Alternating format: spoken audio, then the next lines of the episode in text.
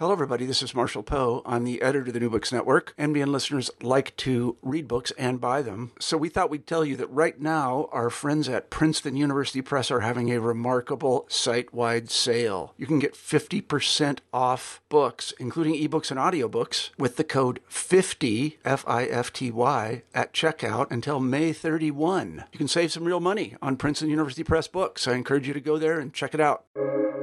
Welcome to the New Books Network. Hello, welcome back to another episode of New Books in Japanese Studies, a podcast channel of the New Books Network. I am Jenny Lee from the University of Arizona.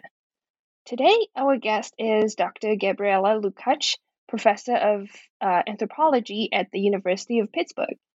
Her new book, Invisibility by Design Women and Labor in Japan's Digital Economy, was published by Duke University Press earlier this year.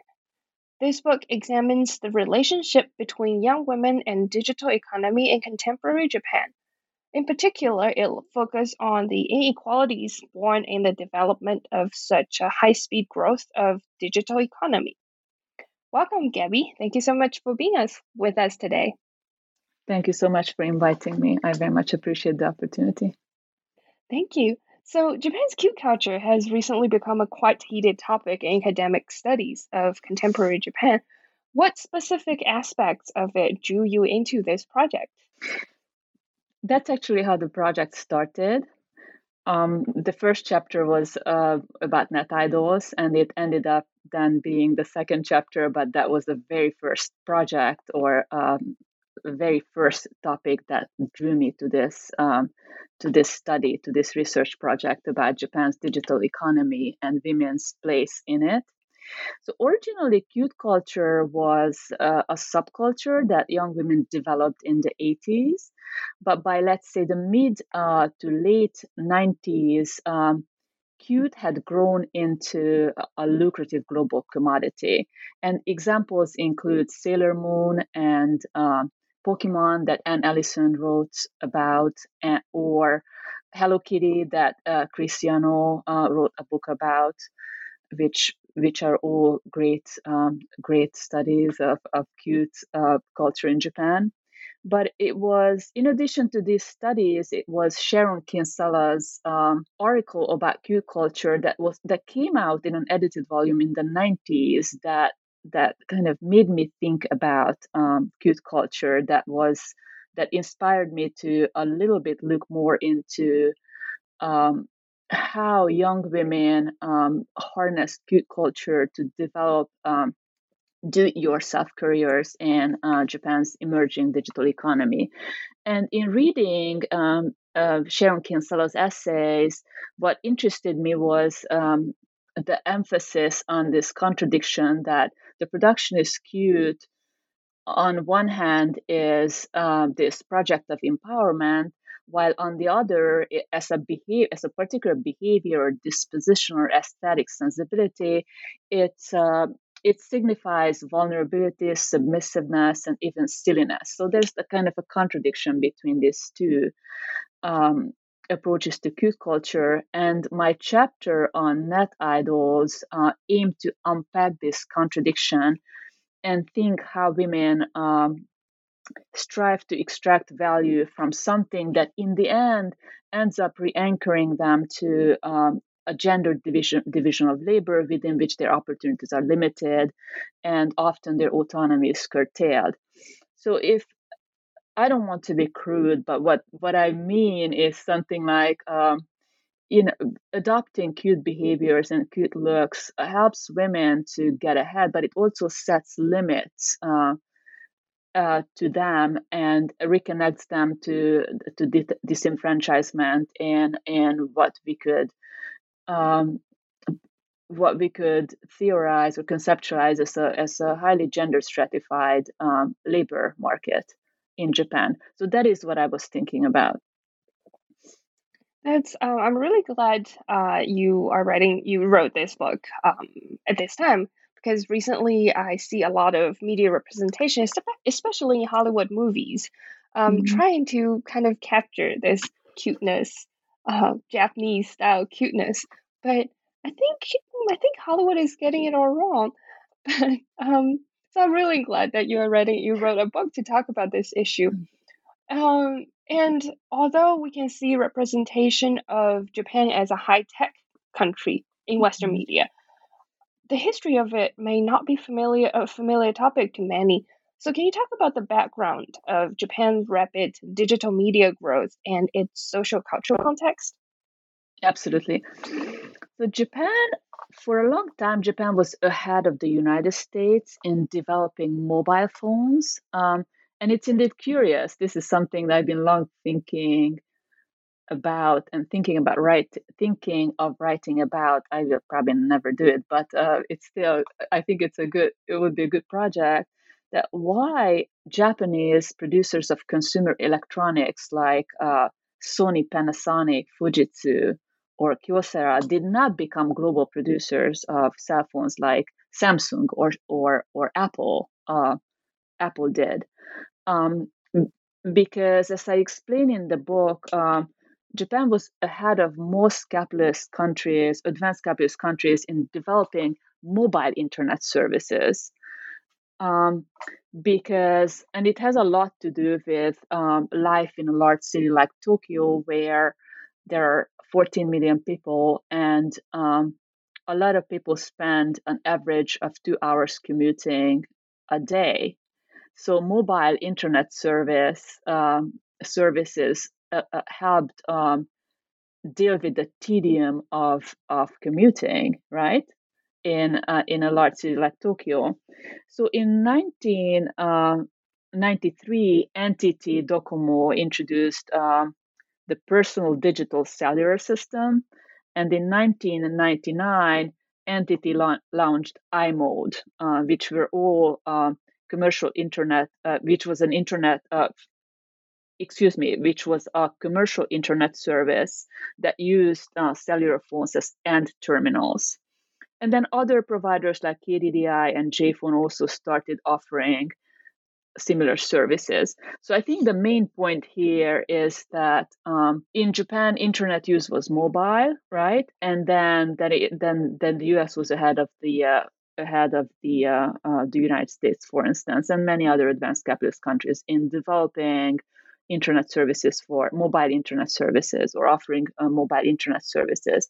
And perhaps another um, unique aspect of uh, Japan's cell phone culture that is worth mentioning, because one of the chapters is about cell phone novels, is that um, in Japan, of mm, I don't, I don't, I'm not sure whether that's still true, but in Japan, the uh, the cell phone uh, was perceived for a very long time as a as an intimate medium, and uh, it also accelerated the commercialization of the internet because the, unlike uh, personal computers that are that might be shared or uh, they, well they're personal, but computers are more likely to be shared than, than cell phones, right? Which meant that identification the cell phone as a as a medium itself made identification easier, and that that kind of helped commercialize the internet in Japan. And maybe the third one is that in um, what I understand from colleagues' work is that uh, young people often use their cell phones more as a as a texting device rather than like a, to access the internet and to text rather than as a phone. Um, and it's not uh, so much that they create new relationships, but they use it as as uh, as a as a technology to maintain existing relationships. So they exchange they exchange text with um, three, five friends and their family members. So I think these are these are the rele- the, the aspects that are relevant to um, to to my to, to the arguments I make in the book. But please feel free uh, to ask uh, additional questions if uh, I didn't answer the ones that. that I no, that you that's asked. very interesting. I mean, now that you mm-hmm. mentioned, I can't even remember when was the last time I had a phone call with my friend I guess um, using phone as intimate media for texting alone is yeah. um, not just a Japanese thing anymore. But uh, to return to the book, in what yeah. way were women involved in this digital activity, yeah. this digital labor? So, the argument I make in the book is that in Japan, the digital economy was built on women's uncompensated labor or, in other words, women's uncompensated, unpaid labor was essential to developing and expanding the Japanese economy. I mentioned earlier that Japan, um, Japan's labor market is gender stratified, which means that during the post-war period, uh, gender served as a readily um, available criterion by which a reserve of unskilled labor could be maintained or shut down as uh, business cycles fluctuated. And um, Japan had a system of job security called the system of lifetime employment, but it started um, eroding in the 90s, and women were excluded from this system um, anyway.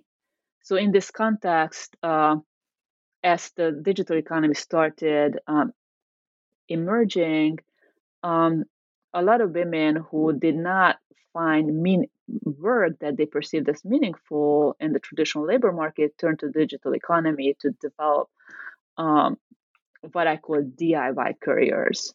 Careers that often before they established, they developed them, they didn't even exist. Um, and uh, there are examples in the book. Um, yeah. Right, and I guess we can jump into the, these examples now. Mm-hmm. Um, in the first chapter, you talk about female photographers' participation in digital economy and how they actually suffered from yeah. such participation. Now, why is that? Why did they mm-hmm. suffer? Yes, and and this is a story that it, that it then is then it, it is repeated in the context of the of the net idol phenomenon in many ways. So the uh, the the women women photographers preceded the emergence of uh, Japan's digital economy because the ones I analyzed started their careers in the early 90s. Yes, which was before before the internet. The internet uh, was mainstream by the late 90s in Japan. Like the first time I went to Japan was 95, and I still remember like the blue screens, like you had to go to the university to access your email and and um,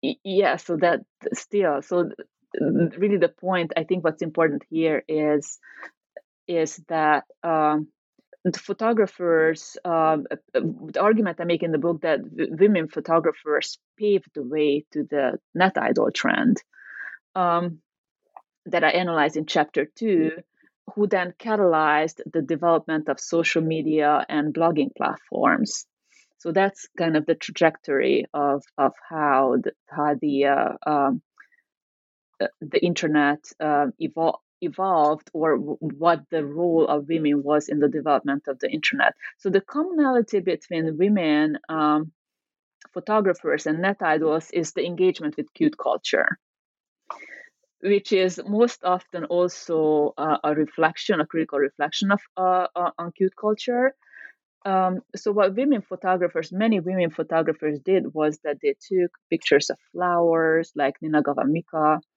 or their cute girlfriends uh, or cats. Um, but these pictures prompted photography critics to be dismissive and to not take them seriously. And um, at best, um, what they came up with, and I'm thinking of people like Iizawa Kotaro, who came up with this idea that, oh, well, um, perhaps it's a particular genre of photography, which he called um, girly photography. But this concept itself was something that robbed a lot of these women the wrong way. They thought it was dismissive and paternalizing.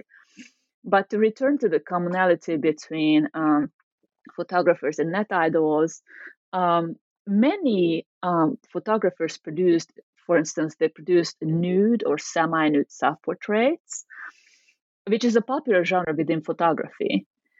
And uh, women said that they, they took pictures of themselves um, as a means of self exploration, but also because they did not have access to uh, models like um, you, know men photographers did, who often um, worked with models who wanted to be photographers, who simply just volunteered their free labor so that they would be able to learn from from the master or whatever, whatever, however we describe it. But often, so when, when asked women about women photographers about why they took semi-nude or nude pictures of themselves, they said, "Well, if I had models, I would have taken pictures of them, but I just didn't have access to them." And then it was also a means of self-exploration. But what's interesting is that critics um, do not see these projects as projects of self-exploration uh, or uh, as a critical involvement, uh, involvement or critical reflection on representation and how women are represented are photographed and objectified and the male gaze and all that. That's not the way uh, critics saw these pictures. They simply looked at them and they thought, well, these are uh, semi-nude gravure uh, or grabia um, photos that you can see in the um, in the in in men's mag- magazines. And also they were dismissive thinking and saying that um, these women were exhibitionists. So they some they did not understand what uh, what women were trying to do. And um, and that that was tricky because um, because so the argument I make, I make in the chapter is that um, although women uh, started um, their careers by um, doing taking pictures that could be understood as girly or that that that that kind of could be seen as endorsing a particular cute sensibility or a particular aesthetic sensibility that you you, you could describe as cute at the same time, many of them developed their own uh, styles and uh, their own kind of genres, but um, photography critics didn't see them, which then did not help women to um, uh, develop careers as as uh, as professional photographers. So that kind of limited their opportunities of what they could do because um, that's kind of a question to me, like why Ninagawa Mika, who was very famous at this point, probably world famous, um, kept shooting pictures of of, uh, of flowers for so long. I don't know if this answers your question. Please um, feel free to follow up, and then I uh, I'll elaborate on whatever else is left Yeah, uh, unanswered. yeah, it it does. And I wanted to tie this to your next chapter, which talks about net netto idol Mm, or net mm, idol, um, yeah. internet idols. Um, as you said, these female photographers' participation online really um, kind of what could be c- considered as the precedent of net idol, the i- net idol industry. Yeah. Now that we have numerous net idol groups, Mm, whether publicly or underground, it has become mm, such a huge industry um, and so complicated that it's beyond just cute girls singing and dancing anymore. We have all these, um, you know, like the AKB48, all that's right. the voting system, all the election system. So, what changes have happened from the first appearance of Net Mm. Idol, and what do they tell us about the social changes that has that have happened in Japan in general? It's a really good question, but also a difficult one. Um, so the connection between cuteness and women's celebrities, of course, precedes the net idol phenomenon. Like we, uh, we know that. Uh, that's that's no news. And net idols were micro celebrities, right? Which is a form of idol status that the digital economy uh, made possible. Uh, so, in the context of analog, analog media, there's also a push um, to produce idols that are more accessible. And you mentioned AKB48, which is an excellent example.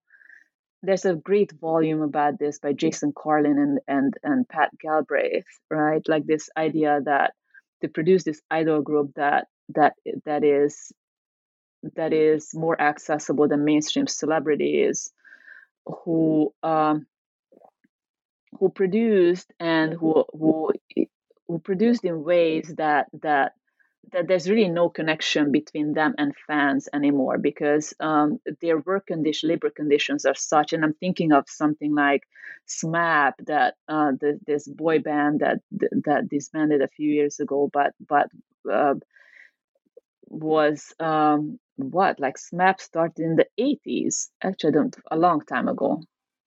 What was it, late 80s or something like that? And and you know they they were they were uh, idols who literally would show up uh, on television every day.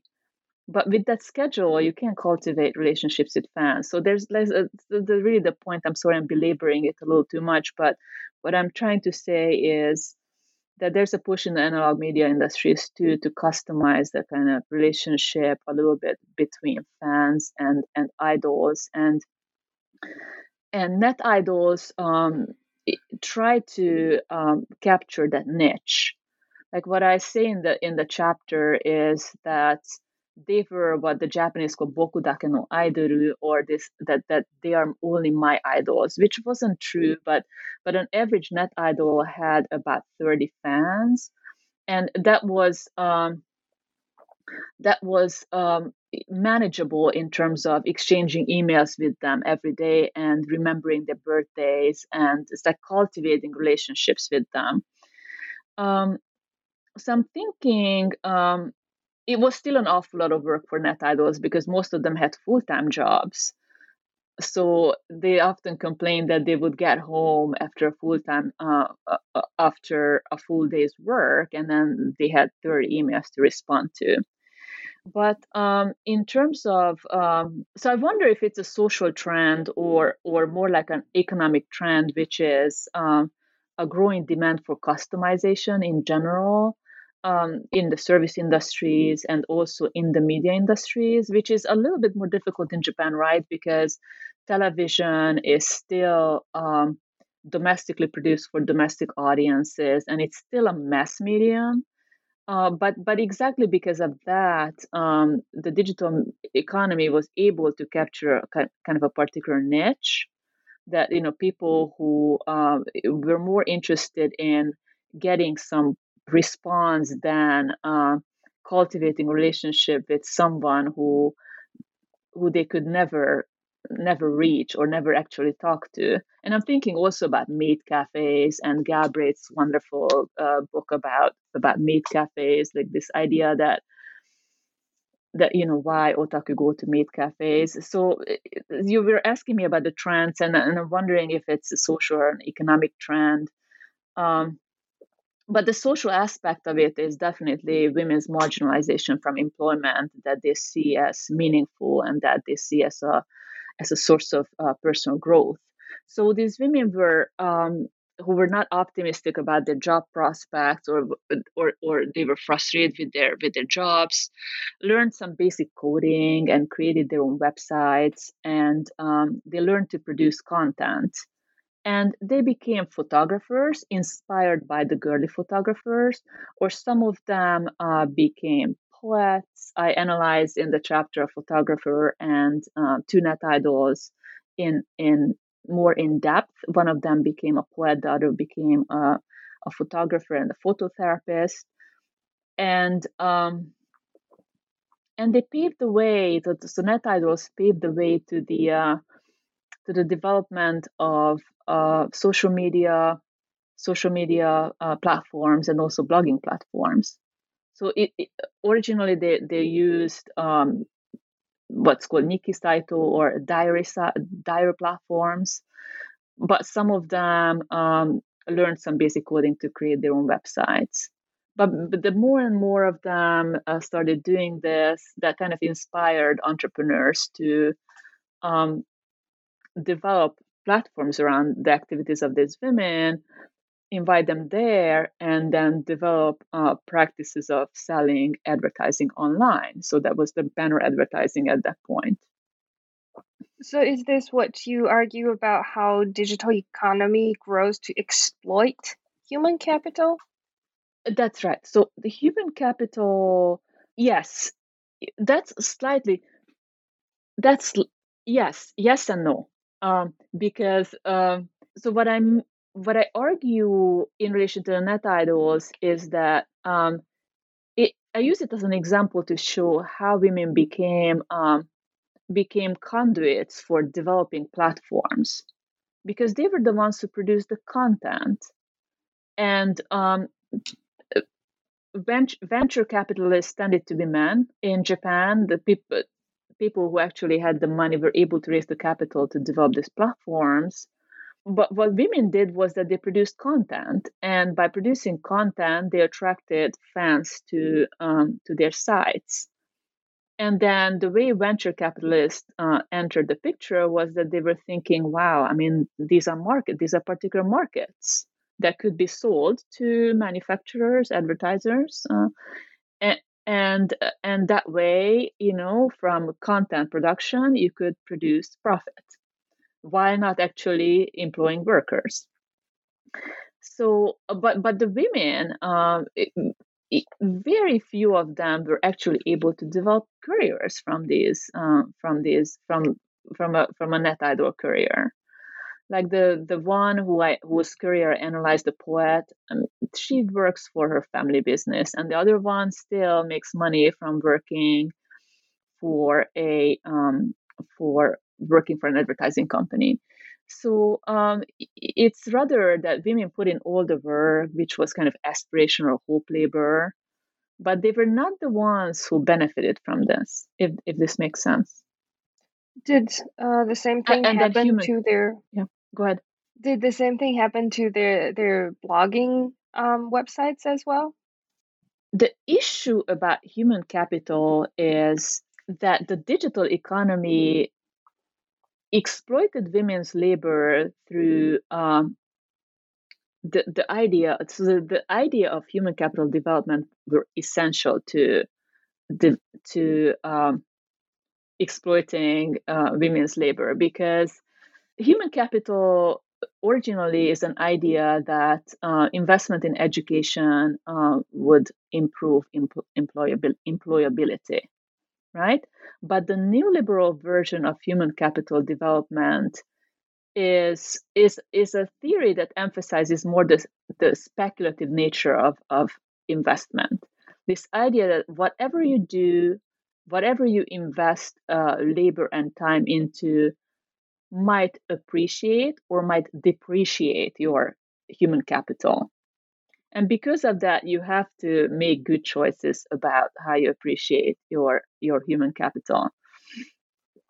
So, the underlying message here is that um, success or failure entirely depends on you, which is a very neoliberal idea, right? That, that you know, the idea that uh, unemployment is voluntary because there's always work, and if you don't want to work, that means you don't want to work. Uh, and it, and it kind of offers a totally depoliticized, depoliticized approach to, to identity, subjectivity, and it under um, underplays uh, structural or pattern forms of inequality um, and and the idea of social social mobility. So, in the context of blogging, what blogging plat- platforms promoted was this idea that everyone had a unique personality and that uniqueness could be transformed into content, right? And because of that, it, it was that you could learn something, you could just read these self help books and you develop your unique personality and and then you, you become a blogger and you transform that that would become your your your content. Uh, so the proposition was that everyone had an equal chance to succeed in the digital economy which I call uh, technological utopianism, or you know, simply put, that everyone is a potential Mark Zuckerberg.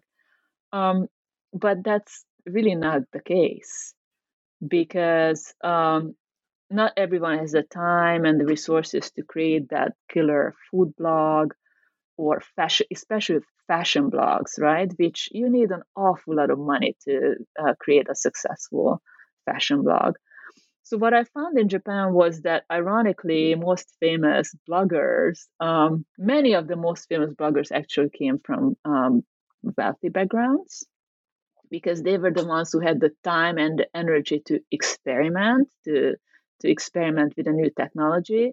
Many of the people who actually succeeded were first adopters of the technology. So just I'm, so in that chapter, uh, what I try I'm trying to do is that I'm trying to problematize this idea that everyone is a potential Mark Zuckerberg because that's clearly not true. and at the same time emphasize that by selling that dream or selling that idea or promoting that idea, platform owners are able to extract surplus value from women who produce and, and it was who produce content hoping to become famous bloggers. And i'm saying women because um, in japan of course there are a lot of lot of um, men bloggers as well but uh, women tended to tended to outperform men in terms of popularity and there were a lot more of them uh, than men bloggers. But curiously and this is actually ironic that just like in the case of um, online traders bloggers who are able to make money from this career make money not from affiliate advertising, but by writing self help books about or tutorials about how to become a famous blogger, which I find really ironic. And then those books were mainly written by men, not by women. So women produce the content, and by producing content for a blog- blogging platform like Ameba, they enhance the brand value of the platform um, they draw advertisers to the uh, um, to the platform, so they produce profits for the platform owners. But um, many, very few of them succeed as bloggers, right? And um, and then the ones who write the blogging tutorials are, are not are not the women, which is ironic. So it, it's about that. But but that is how that is what I mean by saying that that the idea of um, of um, human capital development was essential to um, mobilizing women to free labor and then using that labor to expand uh, Japan's digital economy. Just this idea that human capital uh, is is speculative and anyone can do it. That is yeah. so fascinating. And strangely, what you describe about human capital sounds a lot like grad school and academia. Know, but I, um, I guess that's I not know. the point. So, in the next chapter, your focus shifts to online trading, which you mentioned mm. is a more sensitive area because of the limitations by Japanese law. And a lot of mm. women are participating in online trading, but um, like just like the blogging platforms, the trading industry is still largely male dominated. Um, we talked about mm. uh, a bit of why, um, how women um, tend to have to, um, like the net idol or blogging, they have to maintain a full time job during the day and then they come home to do this. But um, what are some of the, I guess, social cultural contexts that's behind this uh, online trading? That mm-hmm. that failed to make women the leading yeah. members of this industry? Yeah, that's an excellent question. And that is it it was an interesting chapter. It's interesting how these different chapters came together because I, I, think that came from a New York Times article that I read about trading, uh, Japanese housewives trading, and this kind of Japan bashing tone that oh the housewives are now Japanese housewives are now are having an impact on the global economy and it's like what is happening there? And then I st- started interviewing them and uh, what I learned was exactly what I learned in the context of of um, the the um, blogging uh, uh, trend that that the the most famous um, women traders actually made money from not from trading but from writing books about how to become a successful trader which i thought what is happening here? But to answer your question i wonder if there's there isn't a parallel between the word of chefs and the word of traders that you know professional chefs often are men but um, but the, the, individuals or the family members who cook at home are more like uh, are, are rather the women. And in in in the in trading um, in the context of trading there's something something similar. Um, so i wonder if it has to do with the public private divide um, because in japan women um, were encouraged to so as women were encouraged to use these online platforms the idea was that now that you uh, now that these online platforms are available you can use um, smaller amounts of money to start building a portfolio and start doing day trading or stock trading online. Um, but my understanding is that most uh, most women could barely break even. So it's it's not that that this was uh, uh you know on, online trading was a way to make money it, it was just uh, you know some made a little money most didn't. A, a lot of them squandered their savings uh, so it was deceptive. And but your question was about why uh, why it is that women did not because what i argue in the chapter is that although there was this so-called um, women trader phenomenon and and women wrote books about online trading and encouraged their fellow homemakers to um, be involved in trading. Um, that doesn't mean that um, these women paved the way to other women or for other women to an inroad, inroad or paved the way for these women to the to the professional um, professional trading or like the it, so it's not that women had had had better chances to be professional brokers because um, often the women who wrote the the uh, the um, the tutorials emphasized and that's another ironic uh, aspect of all this that this is online trading is something anyone can do.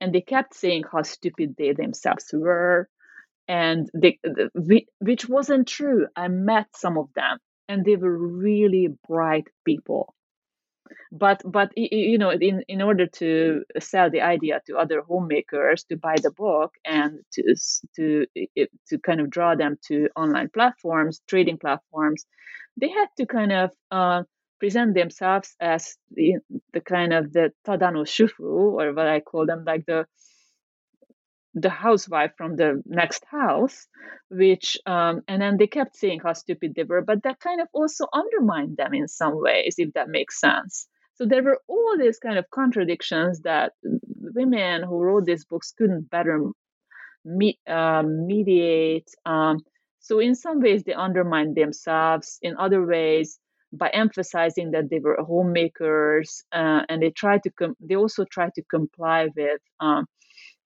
conventional expectations that a middle class woman's place is in the home and uh, uh, so they you know when they inter- when they gave interviews they emphasized that oh i only do trading uh, for 10 minutes a day because because i don't want it to interfere with my with my children's schedule. And it's like no you can make that much money if you only do trading for 10 minutes. That's all all lie right? But so because you know and i mentioned this in the chapter too that the conservative um, kind of conservative pundits did attack these women that that they should they should be focusing on their children's education. They should not um, destroy the basis of a manufacturing ba- of a of a kind of an economy that is based on on hard hard work and the idea of hard work and everything that is the opposite of financial speculation which of course i agree that's volatile and that's not necessarily good but these women were attacked by conservative pundits and because of that they kind of they defended themselves as no no they understood that they were housewives and they were stupid because on and on and on right? So i think that that that these were important factors why women who tra- who wrote tutorials about online trading were not able to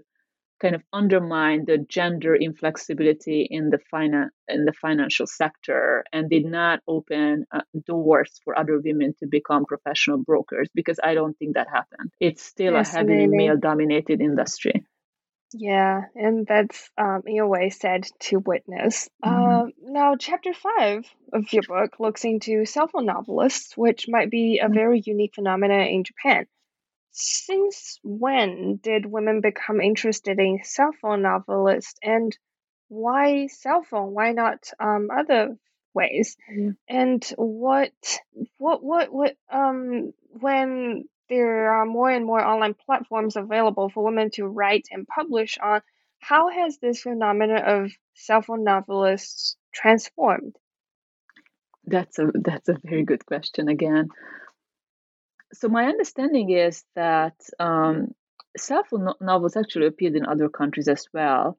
Um, but there are also the cell phone novel phenomenon started before um, online novel platforms were developed. So uh, what happened was that they, these were originally posted on these diary type of site or whatever grew out of diary sites um, it, novel novel sites and then they, they then became sappho novels.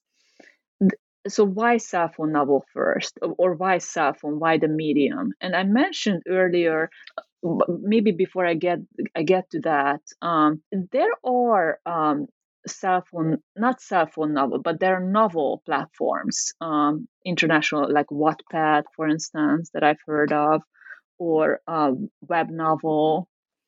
Uh, but in Japan, um, although chronologically this doesn't work now that I think about it, because these were developed much uh, much more recently. So maybe maybe let's go back to Japan and this let's start with this idea of why Sappho and what you asked.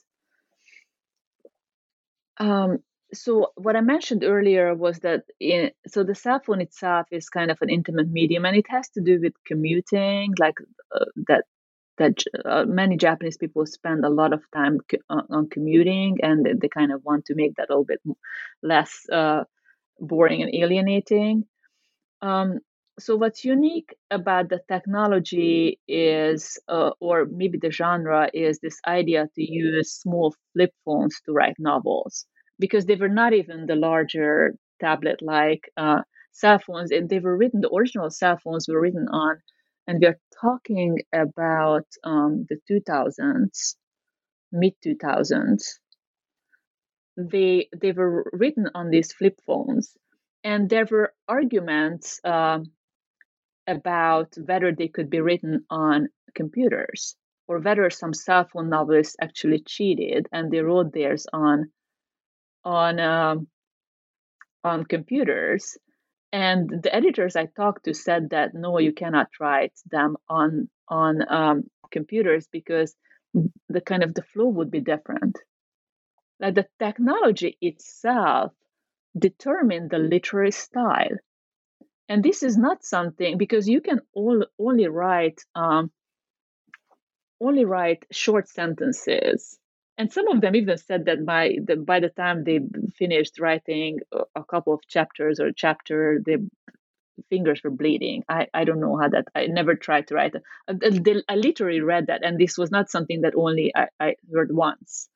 So um but, but but what i'm saying is that there was a connection between the technology itself and the literary style and it had to be short sentences. And one thing that i didn't do much work on in the chapter was this idea that that you know what the Sappho novel did to the literary establishment itself. Give me a second i lost my train of thought. So like yeah the connection between the connection between the cell phone technology and and the language itself that sometimes i you know when i read uh, a paper that is not well written on undergraduate paper and it's like did you write it on your cell phone? Right? So it's um it, it, that's but but it was intentional. It was intentional because often what cell phone novelists did was that they bought themselves and they perpetuated this idea of technological utopianism because they made this argument that that you know the cell phone and the internet uh, were technologies that enabled anyone to write a novel. So they, in many ways, they attacked the literary establishment itself. That it was no longer about uh, educational pedigrees and uh, and about uh, apprenticeship and whatever, but you could do it. And and often they were popular because um, they were awkward. They were not well written. They were full of grammatical infelicities but that made them more accessible. Because it also it, it kind of perpetuated the same idea of technological utopianism that if this became famous then i could write one too right if that makes sense. And then um it, you know some uh, some like uh, Maho no Island or Magic Island um by by the mid 2000s it had like a million novels. So it's it's a lot of people a lot of people tried.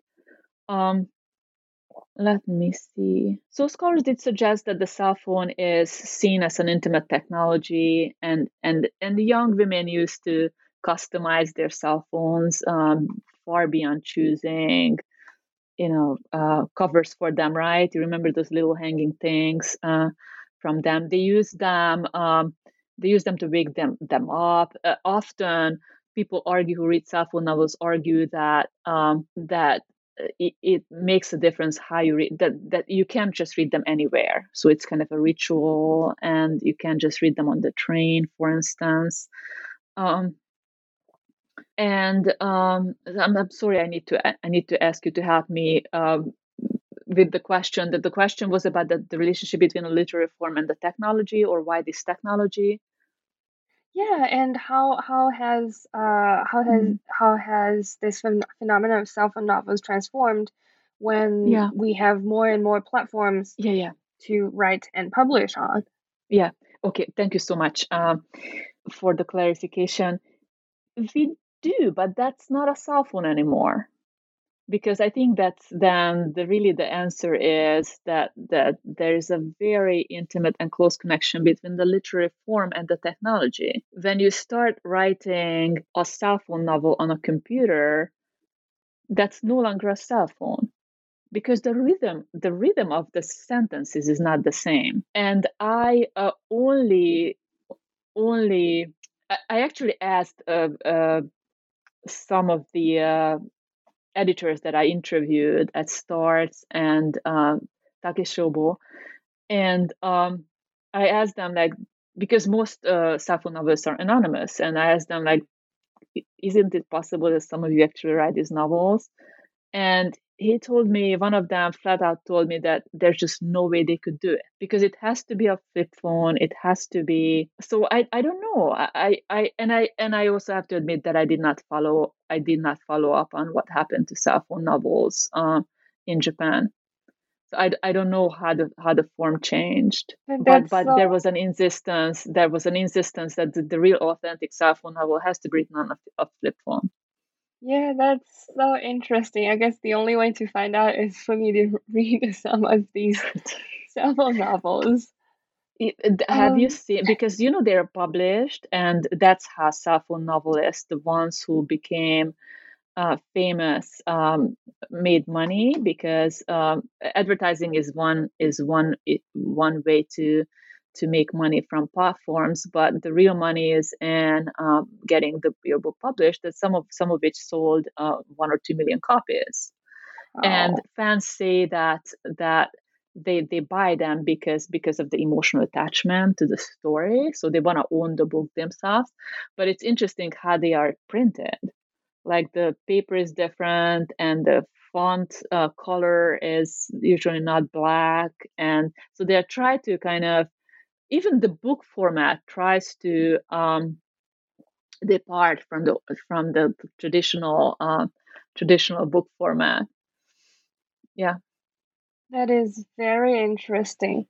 And just like how big social media companies in the US have created mm-hmm. numerous social problems, um, Japanese digital economy also contributed to issues such as uh, inequality and pay gap, uh, can you elaborate on this point a bit more? What are some of the um, problems and what what are some potential solutions to these problems?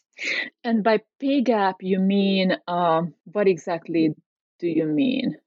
Oh, uh, so in your book, you mentioned how uh, women, there are Oh, yeah. people in for net idols, for bloggers who self for cell phone novelists. There are women who women who are contributing to these contents but Yeah. some don't get as successful Yeah. as their fellow women writers, and sometimes um, all these achievements are just taken by men. And That's right. That's right. women, so financially, they're not really gaining according to the amount of time that they put in.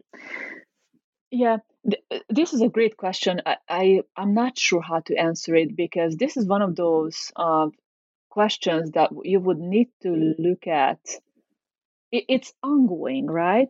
Like because uh, to me the question is and it's a very good question in the sen- also in the sense that that i'm wondering um so the reason why I can't answer the question is that um, I imagine that uh, some of these women who became famous uh, through through developing digital um, DIY careers in the digital economy might actually help alter perceptions uh, that that you know women are not as efficient as they could be. Or i'm thinking about something like ogasawara yuko's work about office ladies that in which um, is, is a book I like a lot, in, in which she argues that the problem with um, systemic uh, gender discrimination um, at Japanese corporations is that it's very difficult to mount a kind of unified protest or resistance against them. So often women are involved in um, what Ogasawara calls like offstage resistance, um, they jam the copier and they slow down work. But but that kind of that form of resistance reinforces stereotypes that women are not women are not responsible and they're not committed to work. And I'm thinking that the couriers, uh, some of these uh, famous um, digital entrepreneurs, women entrepreneurs, developed um, might also um, defy the, the conceptions that women are not committed to work and and might might me might kind of um, inspire changes in how uh, women as workers or women as uh, individuals who are interested in developing careers are seen are seen in Japan. And and of course this you know in Japan there's a problem with uh, population decline and uh, and the, the um, Abe's Womenomics or uh, what is it, Womenomics or whatever it, whatever Abe called it, uh, this idea that women need to be incorporated in the labor force in uh, larger numbers because Japan still has very inflexible immigration policies and and labor labor is an issue. But the question is, yeah, women have been participating in labor force, but in kind of flexible Eh, flexible in, in arrangements in ways in which they had a hard time seeing work as something meaningful or something that is a is a source of self growth, right? Because they were largely throughout the post war period, they were largely marginalized from um, career stream employment. So I wonder if that kind of changes. But also these internet based careers, um, they also destabilize the idea that what constitutes a career that it's not the kind of uh, um, not the kind of career that you apply for in April and you start working for a corporation and then start moving up the corporate ladder. That's like there are other careers that you can make for yourself. So in that sense, uh, you you hope that some of those changes will happen, but who knows? Who knows?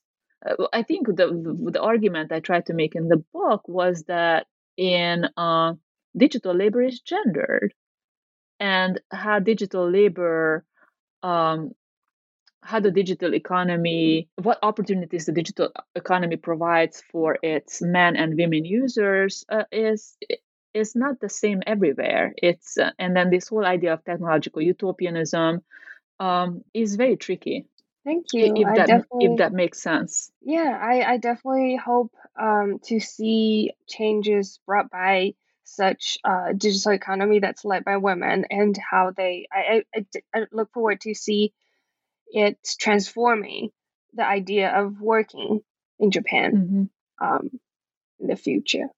But thank you so much again for joining us today.